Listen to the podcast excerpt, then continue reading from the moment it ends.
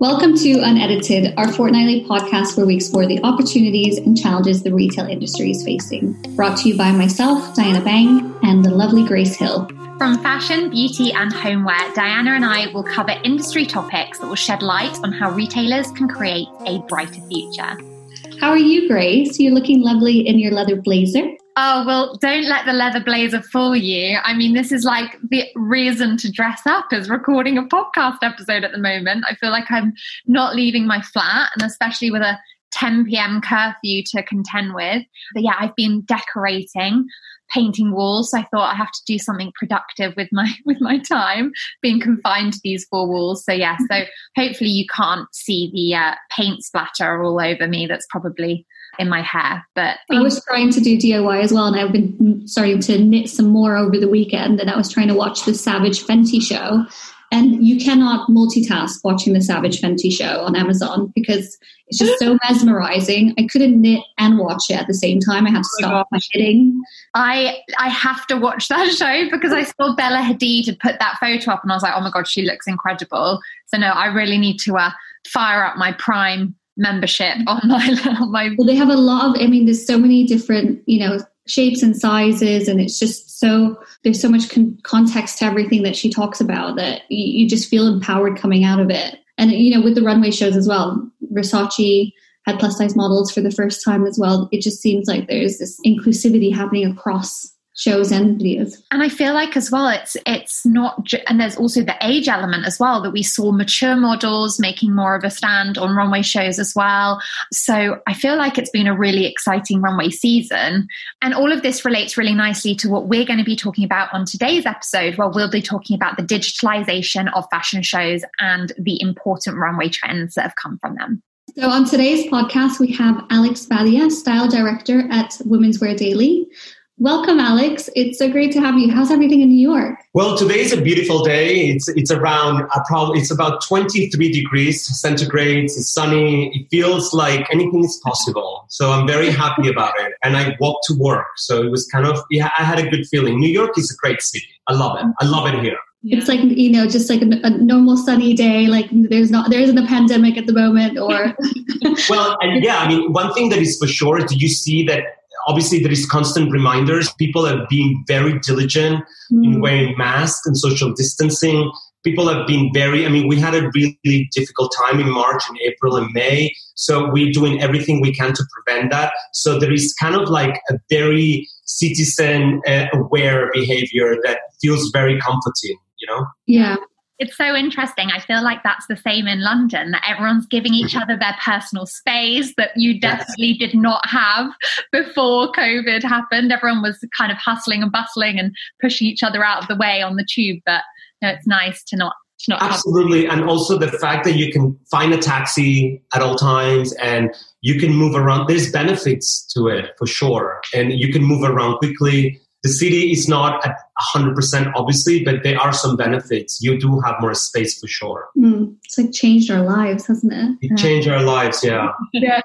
But before we jump into today's topic we'd mm-hmm. love to hear more about your career how you became style director at women's wear daily from your okay so i was born in spain in barcelona I spent the early part of my youth because I'm still in my youth. I'm on the latter, latter side of my youth later, but it's still in my youth. Um, on my early side of my youth, I grew up in Spain. I um, went to boarding school in England. So in early early my career, in my life, I mean, I had such an interest on different cultures and and learning different things. So I was very lucky that my parents allowed me to do that. So I lived in Paris and in London. And at that time, fashion in London was so defining. The street fashion it still is, but street mm-hmm. fashion in London for me really shaped me so hard. And I just became obsessed with pop culture and fashion street from London and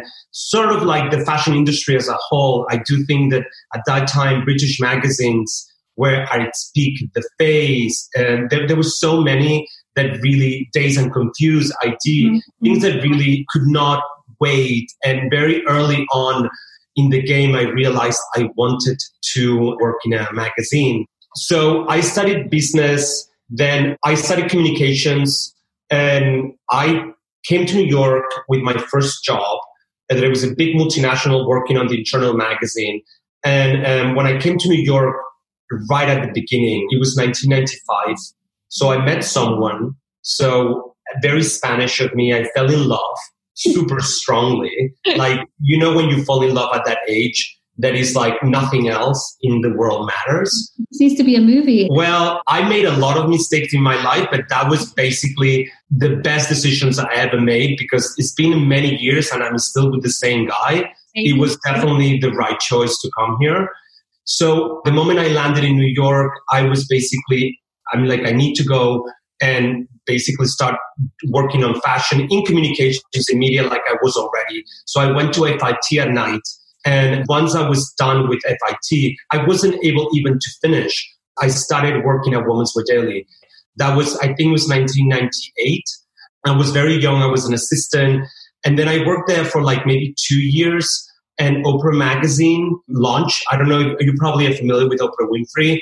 She launched magazine, and I met the creative director at an event. There was something about me that he thought it was, it was special. So he hired me to to help him with the rest of the team to launch O Magazine. We didn't know how the market was going to react. It was initially a four times a year magazine, and it went into a humongous success. It became a ten times, twelve times a, a, a year book, and it became like the most interesting experience. But two years later, Women's Wear Daily called me back and offered me kind of a, a good job for my age that was 2002, and I have been here ever since. One of the things that people should know about Women's Wear Daily is that we are some sort of a family, and they take you when you're young, and they shape you, and they educate you, and they turn you into basically a representative of that brand to carry the legacy and to really work and create content that represents the values and the history of the brand.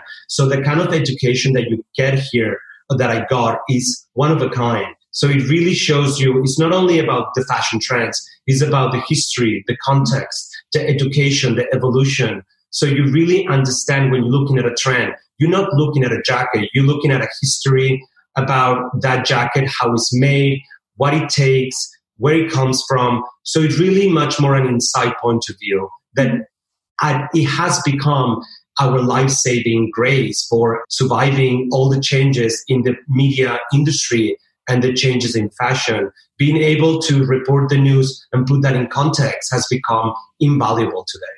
And I'm so grateful that I'm able to be part of, of the family and continue the legacy of Women's Wear Daily is an honor to me. But it sounds like you've had such an amazing opportunity for incredible education in your career as well and learned so much. And, you know, Diana and I have had the, the joy of speaking to different people on this mm-hmm. podcast mm-hmm. and just the importance of the history behind specific trends. You know, they don't come from nowhere.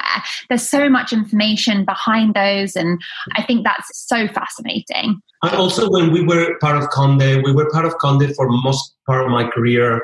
I collaborated with style.com people, I collaborated with W, with details.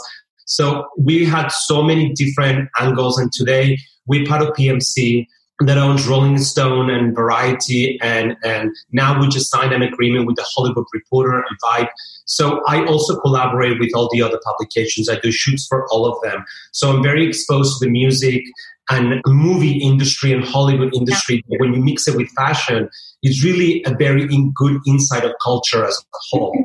And could you tell us, Alex, more about your role as style director for Women's Wear yes. Daily? What What are your responsibilities? I just for example, I just came back from seeing a, a young designer called Alex Bozzi. He's based in Boston, used to work at Amiri. Amiri is an LA brand. And they just called me because they said, listen, we're ready to speak to you. And I saw him and I can tell that there is something there that is going to be successful and is going to resonate. And one of the main responsibilities that I have is to basically find the talent mm. and to introduce the talent to the fashion industry. And also to be able, as I said, to present the new talent in a very specific context and history and put really kind of like case study why this person is someone that we need to look at. It's not enough to say, oh, that's cute. because that is really not my role, although I love saying that's cute. I just think that we have to really understand and be at the forefront of the discovery process mm-hmm. and the new talent in this world. The reason why this is so important is we have experience through many decades. If you're there at the beginning and you support them when no one knows them, they're going to be there to give you the news when everybody wants them. Mm-hmm. We have several cases to prove it from McQueen to Galliano to Tom Ford to Marc Jacobs. We were there at the beginning when no one knew who they were. So for us to discover them and support them at the beginning of their career is basically an investment that you do in a personal relationship and a business relationship. Mm-hmm. So um, that it's only going to grow. We're going to grow together. And we do have a responsibility as well in the fashion industry to help designers and to portray them on the best light. Also, we have a responsibility to tell the truth and to report news as they are. And at mm-hmm. times it's not great to be writing about bankruptcy after bankruptcy, but mm-hmm. that's the law of the land. At the same time, when you have a collection that you don't like, we need to be honest and tell the truth about why is this not resonating or why is this a misstep of that designer. But another thing that I do is we're trying to right now package things differently in a very fast moving environment that the media world is. We are, it's not enough to just do a fashion shoot because I do all the fashion shoots for Women's Wear Daily. Yeah. We have a huge history of archives and visual identity. Mm-hmm. And my main responsibility also is to basically build the archives of now for the future. Anything like we shot the Nicolas Ghesquiere at the Samaritans last week, not this week, and we just basically art directed, coordinated from here. Normally, I would be in Paris doing it, but it's not possible. So we need to make sure that those moments in which the first show at the Samaritaine during an epic, unprecedented time, we make sure we have the right images to carry us forward for the future. But as I was saying, right now we need to create and package news differently on any kind of content. It's not good enough to just do a, a fashion story or just write a, a, a breaking news. How we're going to package this? Mm-hmm. How we're going to make it more digestible from a TikTok angle to a moving image video to anything you can imagine. A podcast like this one, a webinar, and a digital summit, you name it. We are multi-platform, very specific and strategic in how we develop the content. And that's one of the things that I'm constantly doing. How can we reimagine the way we tell the story? Oh my God, I'm so excited to have you on this podcast and start to get into no. your perspective because, yeah, with your experience, I think it's going to be super interesting. I think that right now, one of the things that we have to do, and I do feel a responsibility as a journalist, is to present the industry with a new way of consuming media, a new way of presenting news. Otherwise, someone else will. and obviously you've spoken about you know repackaging and new ways of consuming information and I, am assuming obviously where fashion week has just or fashion weeks have just finished it's been a new experience for yourself obviously yes. having to you know, watch Fashion Month from afar, I guess. So, how has it been different this time round, Alex? I started covering shows in 2002 physically. Yeah. I mean, I've been obsessing over shows since the mid 80s, probably. So, I had a, a hard time controlling my FOMO and I've been meditating a lot to not get it out of control. Because when you see a Chanel show like the one it happened with the Hollywood sign and they're going big and they are basically creating a completely physical experience, you really become like, oh my God, I wish I was there. But to watch it from afar has been such an interesting process for me. Mm-hmm. FOMO aside, I really was able to see, let's say Balenciaga, when they use the video to present I wear sunglasses at night and you see all that images and moving video, you understand a different messaging from the designer. For Demna, for example, obviously he's an 80s music fanatic, not surprised, but you really understand that there is a different type of messaging. The same thing happened with Thom Browne or even the Loewe show in a box.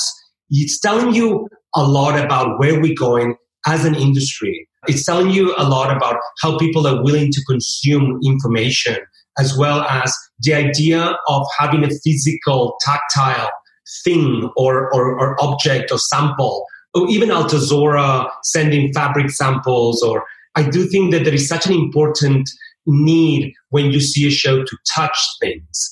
So I feel that there's been some brands that are at the forefront of that. It's been such an interesting experience to be able to watch all the shows and to go to some of the shows in New York. I went to a few. Uh, to be honest, to be at home, not to have to change clothes all the time. There is something very liberating about that. To be able to play with my cat yeah. or things like that.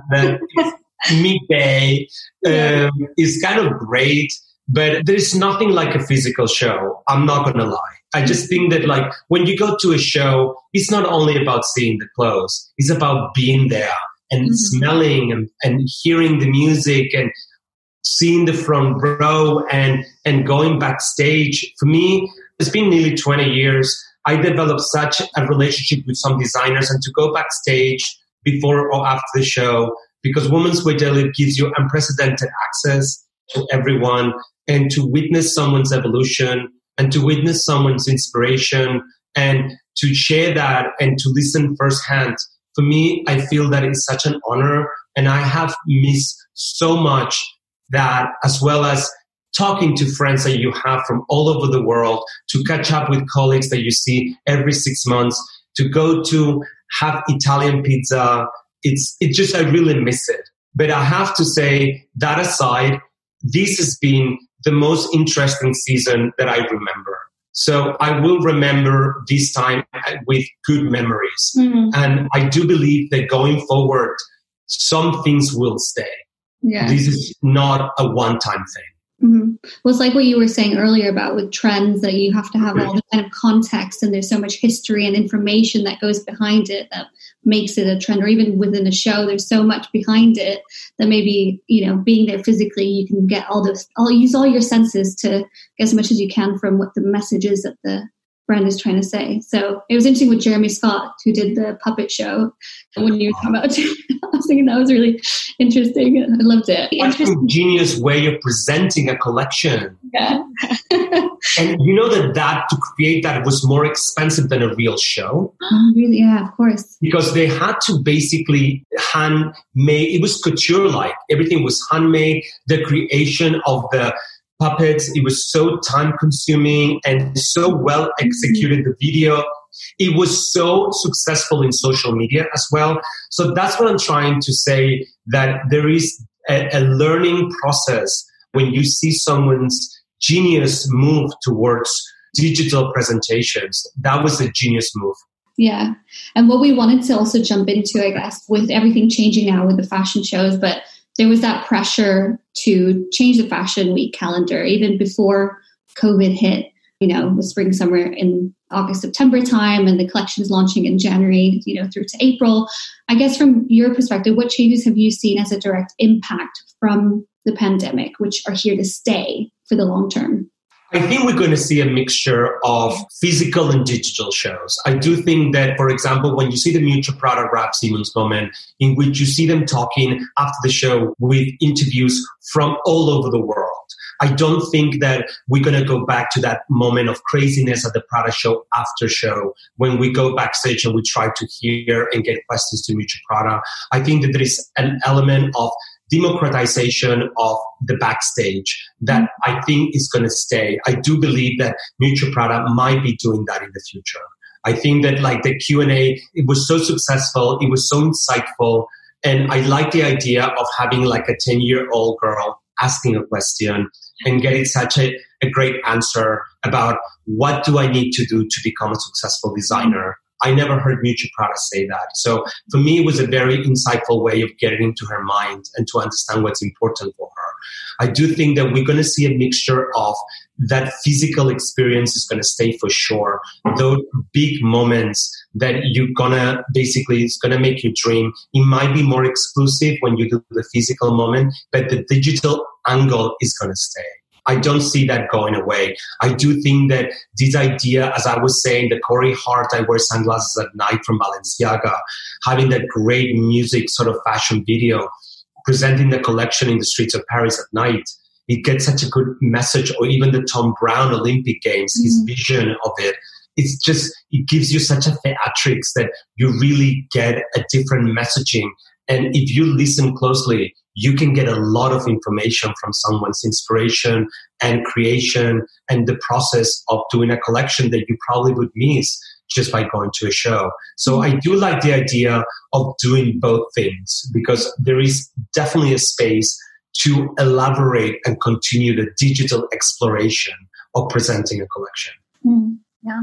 And what do you think are going to be the most positive impacts of, of doing both of those? And, and then I guess the challenging elements of that too. I do think that there is also the ability of younger brands to do something that doesn't require the financial expense mm-hmm. of traveling with the, your team. We carry all the clothes to get the models to do something that is much low tech, low scale, but yet still be part of a conversation. I do think that I am always, always, always 100% of young designers.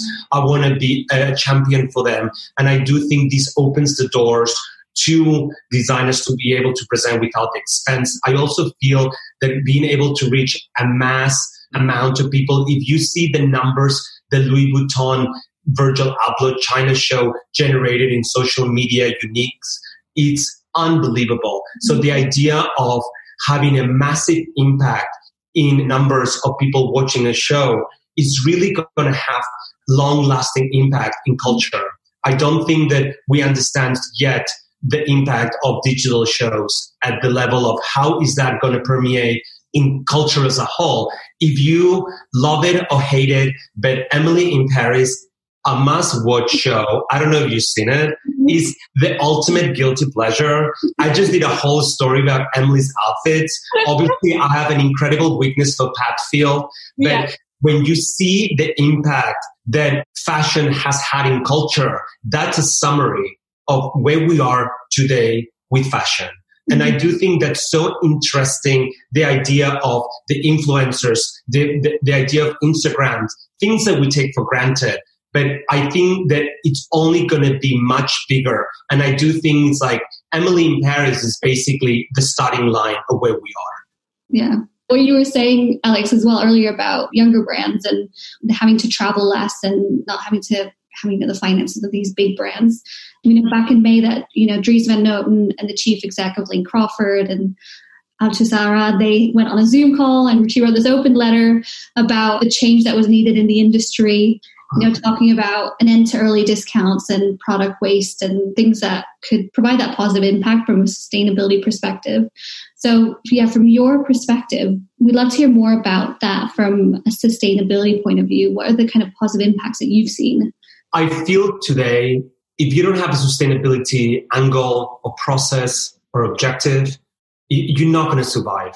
I mean, I do think sustainability it's not a political agenda as they make it. They're trying to make it sound here in America. I just think that sustainability is a must. We need to change the way we do things. We need to become socially responsible in the creation of garments. It was not a secret that we, in general, the fashion industry has overproduced over and over again. There is a way of be very conscious and have a successful business. Mm-hmm. I mean, obviously, Stella McCartney is such a great example. But if I want to talk to you about Reese Cooper, is this young designer that is based in LA. He was going, starting to grow really quickly. All his orders were canceled because of the pandemic, and he was basically left with all this dead stock of fabric and, mm-hmm. and stuff. So he's like, "What am I going to do?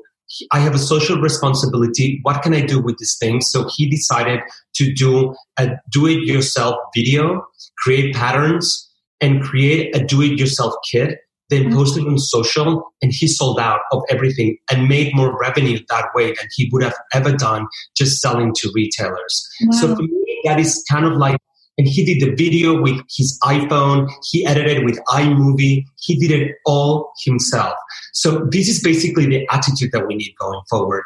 There is not such a thing as waste anymore. There is a way that you can do it. There is so many new stores in New York City of uh, vintage secondhand stores. Right now, again, Alex Bossi, I'm just telling you about this, this last two designers I've just seen because mm. I, I, obviously we can talk about the initiative of larger LVMH brands, but when you go to the young, brand new people, you get the psyche of the youth, and that's important. He was showing me all these recycled t-shirts that he's bedazzling, and in the past you would have thought, oh, whatever. Now is part of a message, part of the DNA. Mm-hmm. And to be honest, the t-shirts are really expensive. They look really great. And I want to pay for that because, you know, there is many ways of reinventing existing piece of clothing. The same thing with denim, repurposing denim. It's like Heron Preston just did a big collaboration with Levi's that he did. It's mm-hmm. endless. There's so many things we can do. There is no, how can I say this? It's just there's no excuses. We need to do it. I, I, I mean, I am such a big advocate of saving the planet. it's kind of everyone's responsibility. I, I, personally feel there is no choice. Yeah. It's just we need and everything that you can do.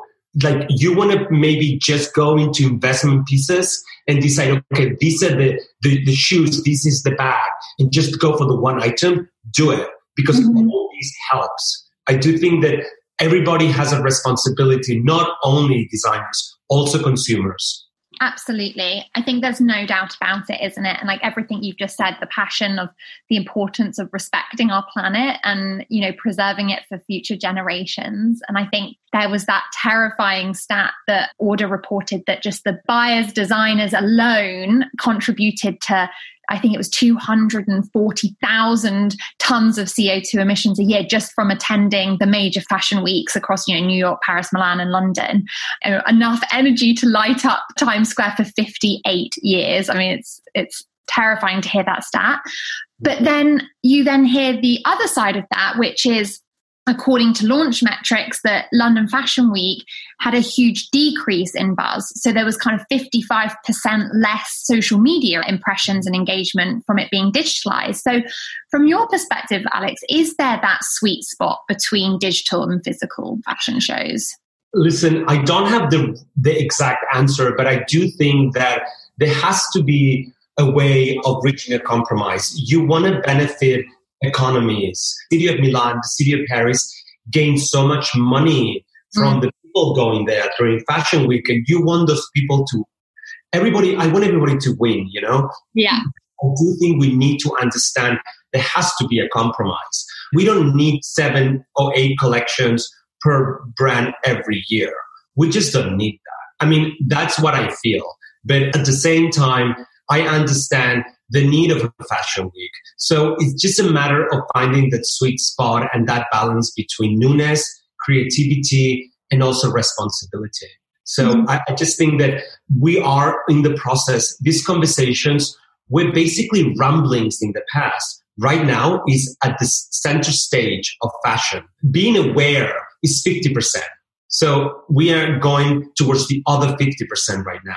And, mm-hmm. and I mean, we need everyone's help obviously decision makers have a lot to do, but we need everyone's help. Yeah.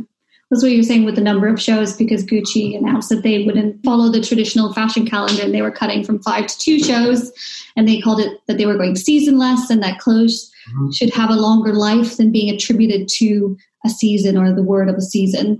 So how do you anticipate that in the frequency and the cadence of shows changing in the long term? You know, when you go to shows, to see a collection and then from then to the moment you walk into a store and you see something, you've seen so many other things from that brand that you like, wait a minute, how old is this? When you walk into the shop floor, this is, I, I, it feels like decades ago. But that shows you the kind of crazy speed that we were under. And I do think that we need a change. I think that less shows, less seasons is definitely going to be the case. I think that at times co-ed is a good idea. Sometimes it's not a good idea. You mm-hmm. want to also, menswear as a business is growing really quickly. There is a lot of developments there. And at times, maybe doing a co ed show doesn't make sense for a brand. But if, whenever you can, like the Gucci world, in which it's an immersive experience mm-hmm. about a lifestyle, about a concept in which men and women coexist seamlessly, then yes. But mm-hmm. in other times, maybe you just want to do something that is so specific. And then I understand, I think designers should have the freedom, but it needs to be with a level of responsibility and consciousness. I think that the future of Fashion Week is, as I said, there's going to be less shows, maybe less people go, but there's some things we cannot stop. The, the social media frenzy, the idea of the influencer, the multi-platform, those things will generate more people as mm-hmm. well. So I do think that it is finding the right balance. I feel that in the case of Gucci, Gucci is a leader. It's mm-hmm. one of the leaders. So it, it's always very good to see what Gucci does as an example, as a case study of what is success. So mm-hmm. when you see them doing it over and over and succeeding, and I don't know, I hope they are, it opens the door for other people to say, wait a minute, I want to do the same thing.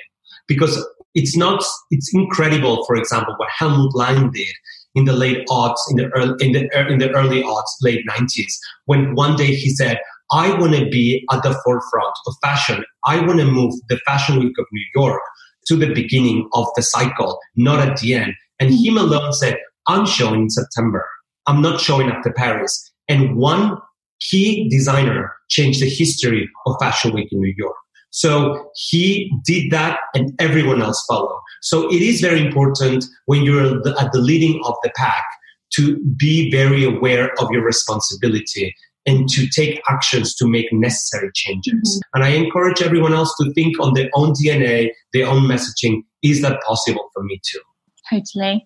I think, like, as you said, like you know this has given us the opportunity to almost press the reset button and enable people to think differently. And you know these brands do have such huge responsibility and, and give the opportunity to others to potentially follow.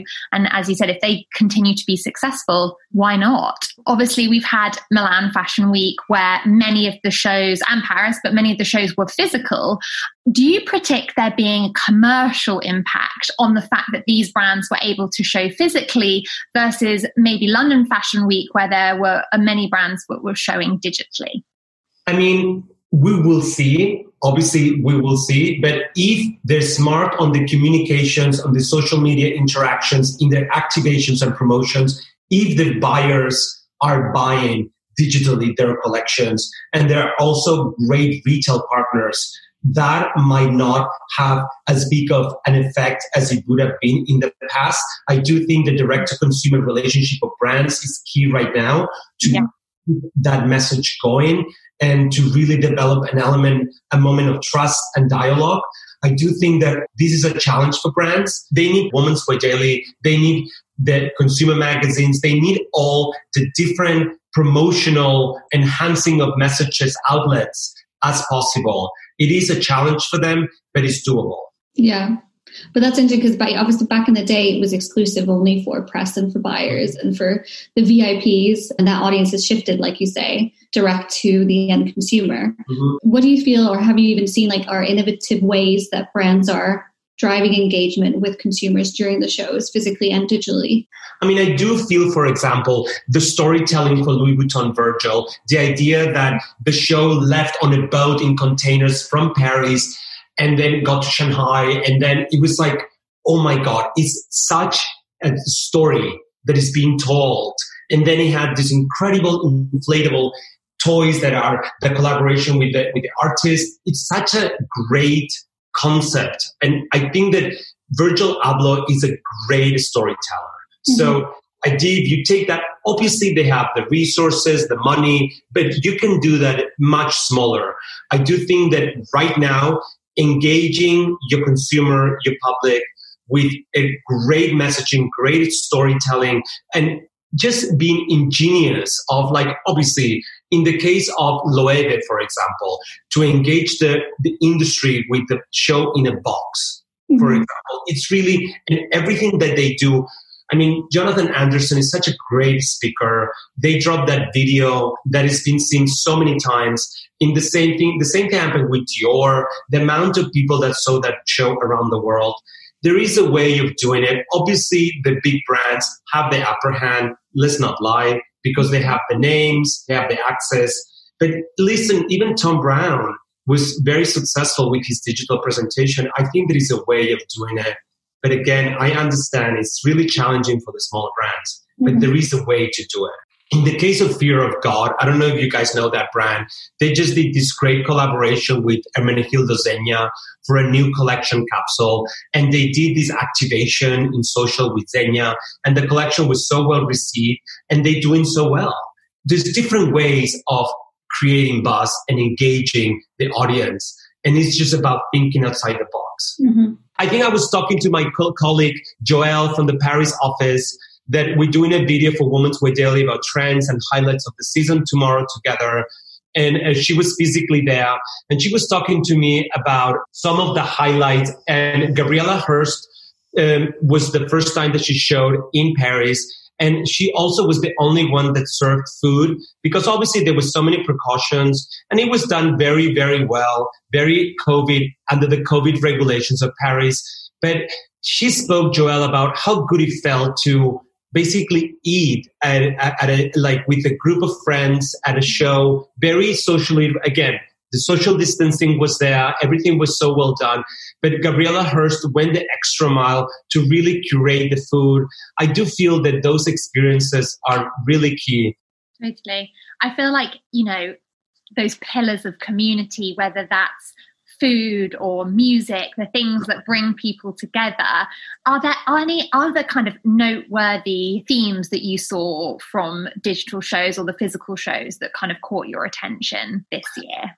I think that like some of the videos that I saw from again the idea of the Loewe show in a box. In my case, with the fashion industry, the idea to be able to witness the beginning of a creation process and to see the whole process in a box is really good. But look at what happened when the, the Harry Styles sweater from J.W. Anderson. I thought the phenomenon was mm. super intelligent. He saw tre- that trending online and he decided, wait a minute, I can teach people how to do this on their own.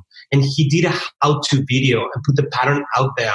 And then all these people started posting about, I made my own Harry Styles patchwork sweater cardigan. And thank you so much. And I spoke to Jonathan about it and he was like, I wasn't expecting this kind of response. So even if you involve the larger audience into something like make your own sweater, it's kind of amazing because before everything happened on the closed doors, it was like the mm-hmm. magic potion, the behind the closed doors of the atelier. You no one can, no one is able to see it.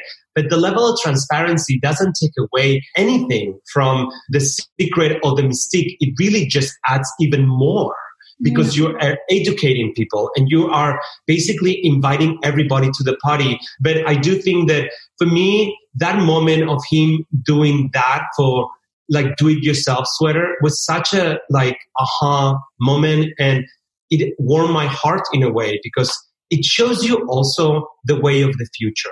Mm-hmm. I do think that like doing things behind closed doors, it just doesn't work anymore. Yes, we do want to have that level of mystique and I understand, but there is a way of doing it both ways, you know? That was one of the things that I can relate the most obviously at, at some I, I, cannot remember exactly but people have shared pod, like music, Spotify music list of uh, this is the music that I am very inspired by now. And again, the food for me was the most remarkable thing that happened this fashion week. Like Grace was saying earlier about how the, the buzz decreased actually for London Fashion Week. A lot of shows going digitally, and on, on average, digital shows and videos and presentation, we've seen has generated less or less than one third as much online engagement as real life shows. So, what do you think is the lesson learned for brands for future season, knowing that Listen, the pandemic isn't going anywhere? So, let's talk. Let's use Chanel as a, as a case study. Again, you're going to criticize it. I'm going to criticize it. Chanel has incredible resources, but something that a lot of people didn't know is that Chanel did a virtual front row. Mm-hmm. So, how was that? So they did, and they took some of their key ambassadors and they sent them clothes they took pictures themselves wearing the clothes and watching the collection. And they use basically images of major celebrities wearing Chanel, sitting at their home, pretending to be front row. Was that expensive for Chanel? Probably. Was that much less expensive than flying the celebrity, putting them in like hair, makeup, cars, hotel? Absolutely. Can a younger brand do something like this to create engagement? Absolutely. I think that like even if you see what Balmain Olivier Ghesquiere did with Balmain and the digital front row as well, because here's the thing: celebrity is not going to go away. I mean, whatever people say, we're celebrity culture is going to stay. That I do encourage all designers to try to develop organic relationships with some opinion leaders and celebrities to be ingenious in the way they think about their marketing, about digital front rows. Listen, I understand. I really will do anything that is in my power to promote fashion, London Fashion Week because I have a soft spot. I have discovered so many amazing designers in the Fashion Week alone, even in the menswear arena. It's been so successful. And I am, for example, Charles Jeffrey is, I have such a sweet spot for him. There's so many things that you can talk about London Fashion Week that they bring to the table. Mm-hmm. That early stages of what's going to become a major designer. Look at Kim Jones, for example. Mm-hmm. London Fashion Week is the beginning of one, most of the time, some of the greatest names in fashion. You need to really pay attention there because it's the incubation period. The street style in London, it's so important as well in the world and of fashion. I do think that I'll do anything I can in the future to really pay a lot of attention. I always have. And I do think that there is a way of, you guys are doing it here right now we are all basically trying to push London Fashion Week. And I do do the same with New York Fashion Week. Mm-hmm. We are maybe not at the best times of our fashion weeks, but we have a responsibility to push it forward. But I do encourage younger designers to look at the bigger brands, to think, how can I do this in my own scale? Mm-hmm. I mean, I, I just felt that even Miu Miu again, we're talking about humongous brands. Mm-hmm. Having Kate Moss' daughter debut in that collection that felt so 90s, such a smart move. Again, we're talking about a big brand. But listen, I cannot remember now the name of the designer that had the Queen of England at the front row. Richard Quinn, wasn't it? Right. Thank you. I mean, not every day you can have the Queen of England at your show, trust me. There are many ways. It's about thinking outside the box. It's about being ingenious and just trying to do different things. I really, really just wish the best for London Fashion Week designers. And because again, they have shaped me so much on my vision. And every day I pay so much attention to what happens in London. Also, London retailers also need to be credited to be so in the forefront of that business. You don't even have to think of Selfridges or or or Harrods or Harvey Nichols. You need to LNCC. There's so many other independent retailers that they do such an incredible job of, the, of presenting a new retail experience. I do think that those London local retailers have also responsibility and they are doing a great job of presenting new independent designers. But going forward, maybe you, you they can use those retailers as platforms to communicate and I, I, mean, they are doing a lot of things, but maybe Selfridges needs to get involved. Maybe I, I, have no idea. I'm just saying that when it comes to the, the London retail scene and the, the England retail scene, they're so at times ahead of its time. It's really, it's remarkable. I mean, you cannot leave London without going to one of those small boutiques that are, have the most incredible assortment I, for me, it's, it's, such a great edited product lineup. I, I do think that involving the London retailers, it's a good idea, basically. Definitely. And obviously, you know, we've we've spoken a lot about packaging, the the media, and and and how people are digesting the digital shows, and obviously engaging the consumer and and the audience size. Even though there are some great lessons to have been learned, but Eva Chen created a playbook that was about, you know, how to host digital fashion shows for brands. But we'd love to get your perspective on this and whether you think digitalization means exclusively Instagram or YouTube, or are there other video platforms that brands should really be considering hosting virtual shows on? Obviously, Instagram is the biggest magazine in the world. Instagram yeah. is basically the vessel of all things happening right now. But we, I'm collaborating closely with TikTok. TikTok has had an incredible success on streaming fashion shows. Some brands have allied themselves with TikTok and they have incredible results. TikTok is something that we need to really collaborate and learn from. I do think also they are really challenging the way fashion editorial is created, how fashion editorial is consumed. I do think the fast moving, kind of like silly music involved image creation, it's really changing the landscape of media. I do think that the idea of having a TikTok fashion week it's something that we should also think about. It's really engaging a much younger community. I think there is a, such a different concept. I feel that YouTube is something that is also exploding. I want to really think of Netflix and Spotify as platforms that are coming our way.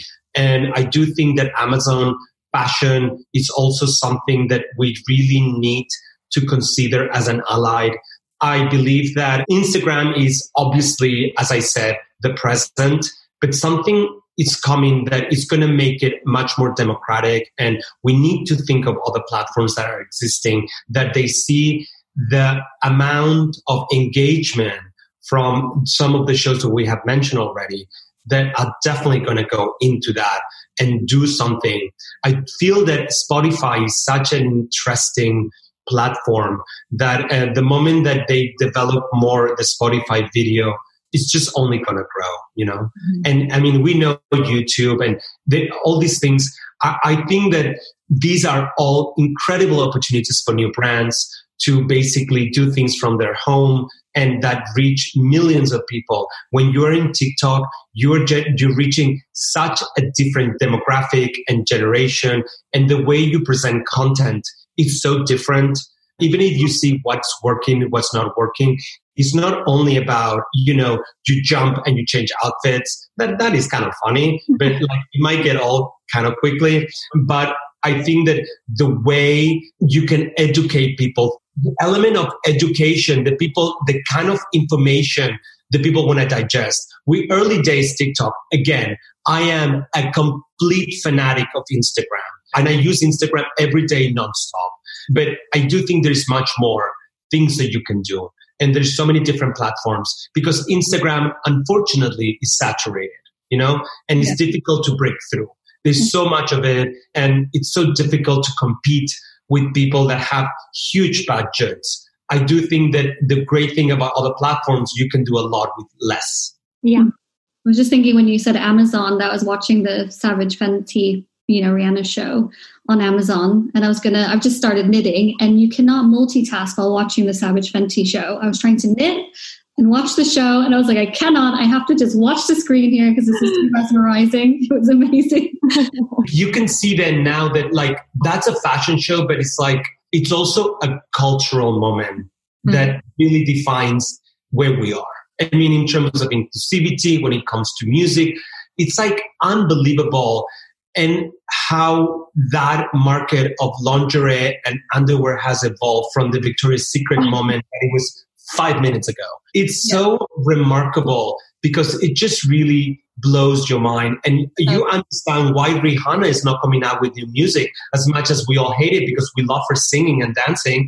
But my God, her role right now in culture, I think is stronger than ever much more than a music video of a new album. She's basically changing the perception of what needs to be done. And of mm-hmm. course, there's some mistakes that are being made on the process, but who cares at the end of the day? Her intentions and her vision, it's so amazing. Yeah, so many things are changing. And I think what we want to talk about as well is like there's so many trends and things that are happening, especially now that we've just finished the spring summer shows.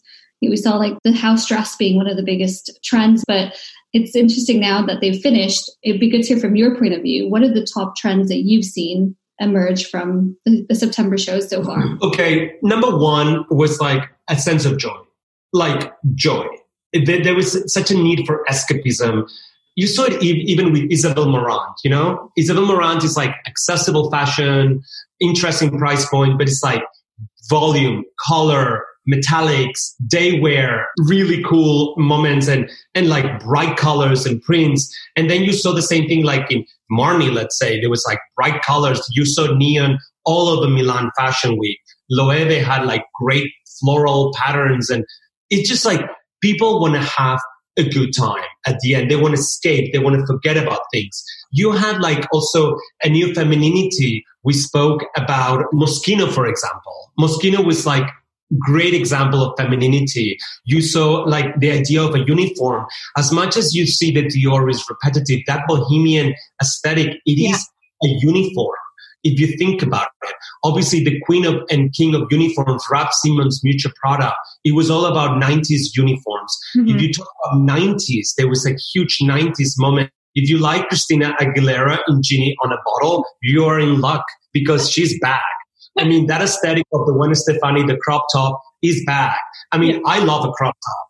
I mean, in New York, you have Christian Siriano with the crop tops.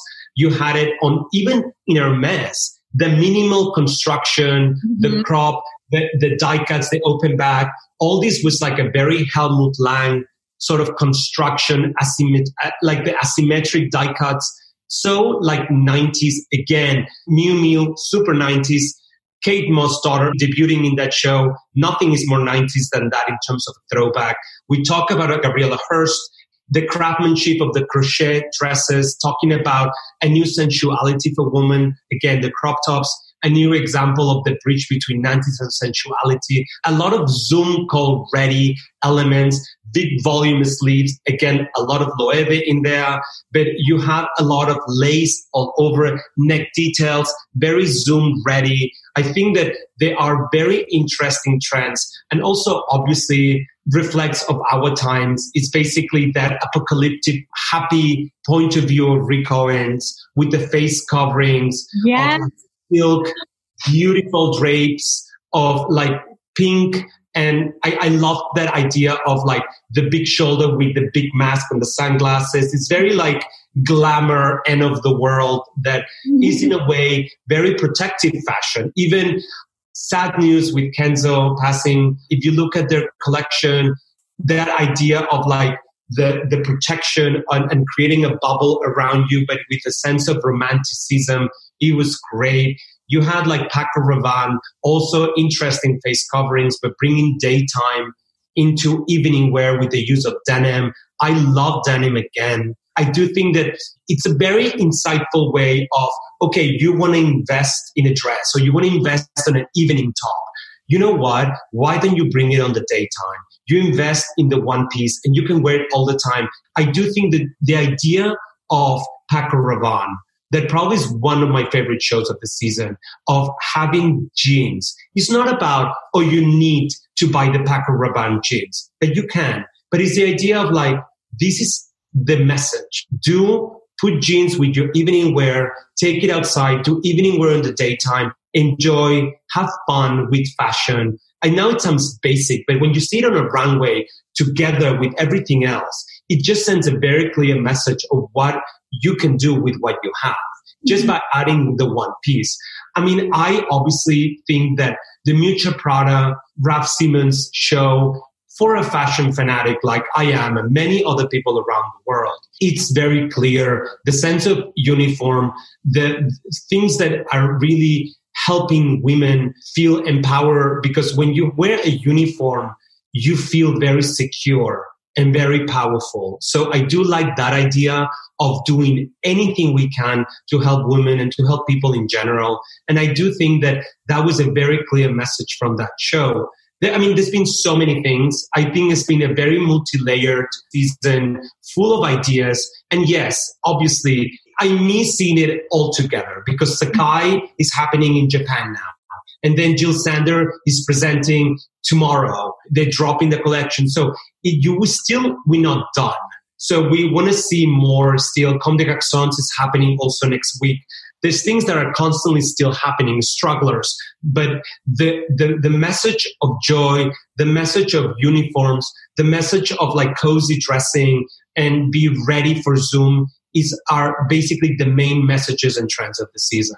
Yeah, because that was going to be a question I wanted to ask you is for those retailers who could be listening to this this podcast, there were so many multi-layered trends that we saw. Like, what would you say are the trends that they must make sure that they're covering for that spring summer season? I think that it depends a lot on where they are and what are their needs. But if you just based on reading the retail roundup and reading from retailers around the world, people have been very consistently talking about the need for escapism and the need of bright mm-hmm. colors and playful volumes. That moment of like, just buy like a fun top from Isabel Marant and basically have fun. You know, even if you just like having a drink with your friends at home, there is something very cute about that. And also the idea of a new femininity, a new sensuality for women.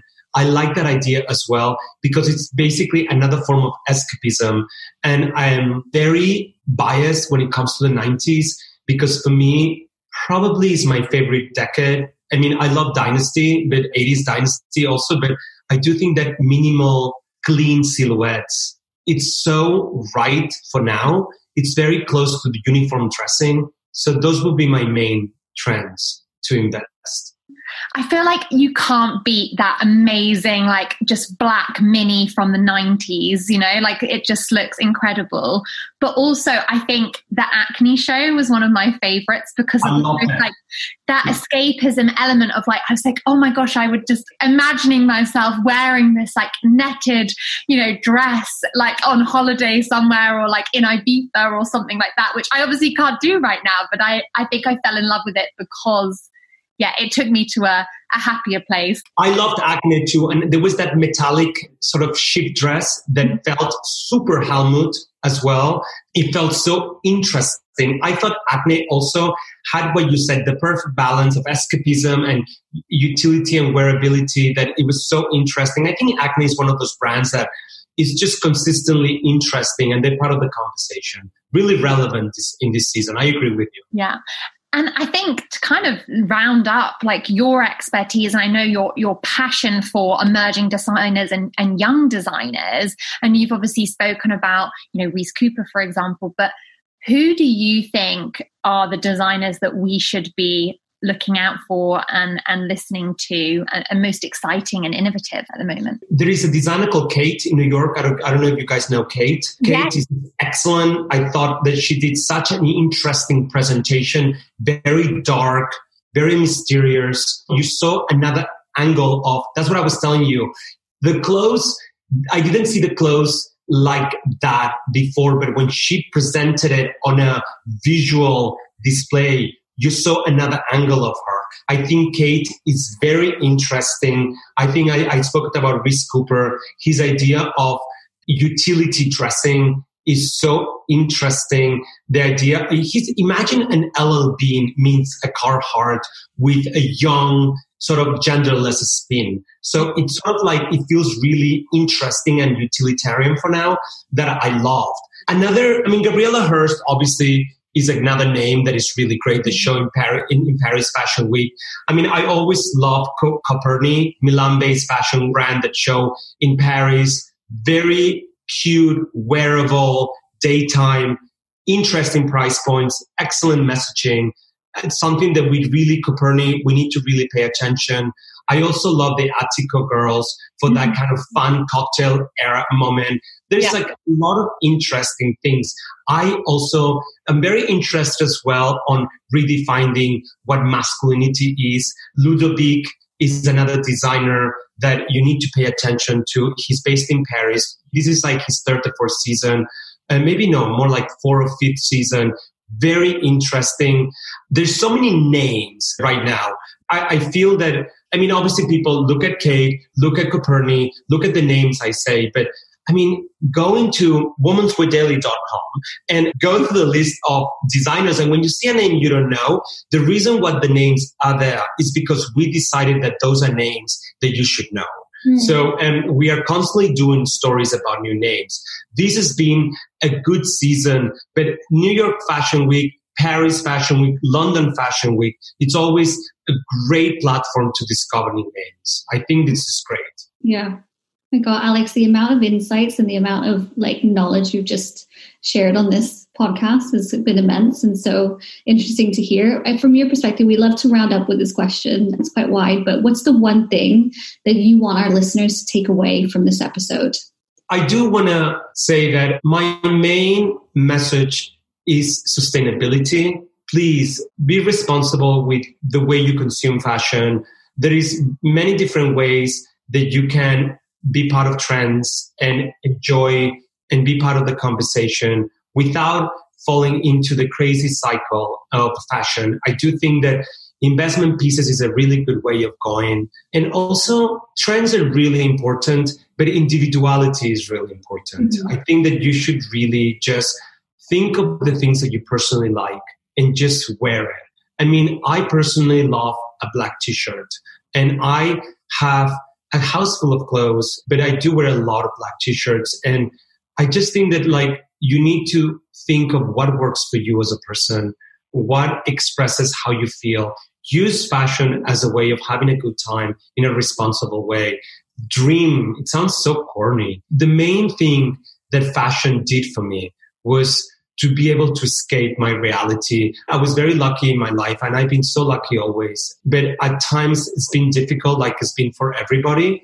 And I have used fashion as a way of escaping and as a way of like having a good time and dreaming, a, a way of bonding with my friends. I cannot wait to go back to normal and I can go back shopping with my friends because even though I have first access to a lot of things, there's nothing like going shopping with a friend of yours mm-hmm. and having a good time and having a couple of drinks and go shopping. I think that it's such an excellent experience. I feel that responsibility, think about before you shop and buy something that you really love and and and just express yourself and have fun with have fun with your friends and and also like get informed do your research understand where things come from understand that when you're buying a jacket you're not only buying a jacket you are subscribing to someone's beliefs and practices. When you're buying a brioni jacket you know that that is handmade and the company is very responsible in the way they source their materials. Be informed. And you know like just go and buy something that really represents not only how you feel fashion wise but represents your values as a human. Wonderful note to end on I love that the fact that you subscribe to that brand's beliefs and, and values by consuming their product. And I think that's a really interesting way to frame your fashion choices. I, I just think that right now, if you feel very strongly about what someone is doing, you need to be part of who they are. So mm-hmm. The way you are part of who they are is being part of their community and just maybe buying a piece of clothing. Maybe you don't have the money.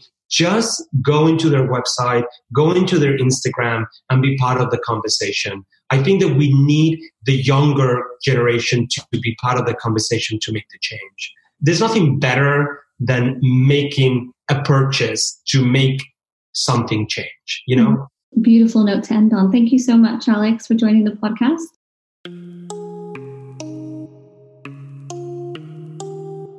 As a listener of ours, we're here to support you as the retail industry continues to bounce back. If you are a customer of Edited, please contact your dedicated account manager and retail strategist, and they'll do everything they can to support you. For all of our listeners, ensure you're subscribed to the Insider Briefing. You can sign up at edited.com, where we'll be keeping you all updated on the latest news and strategies. Thank you for listening to Unedited. If you've enjoyed today's conversation with Alex, please make sure you subscribe to keep in the loop with future episodes.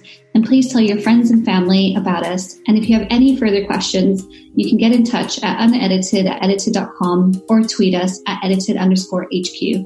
Bye. Bye.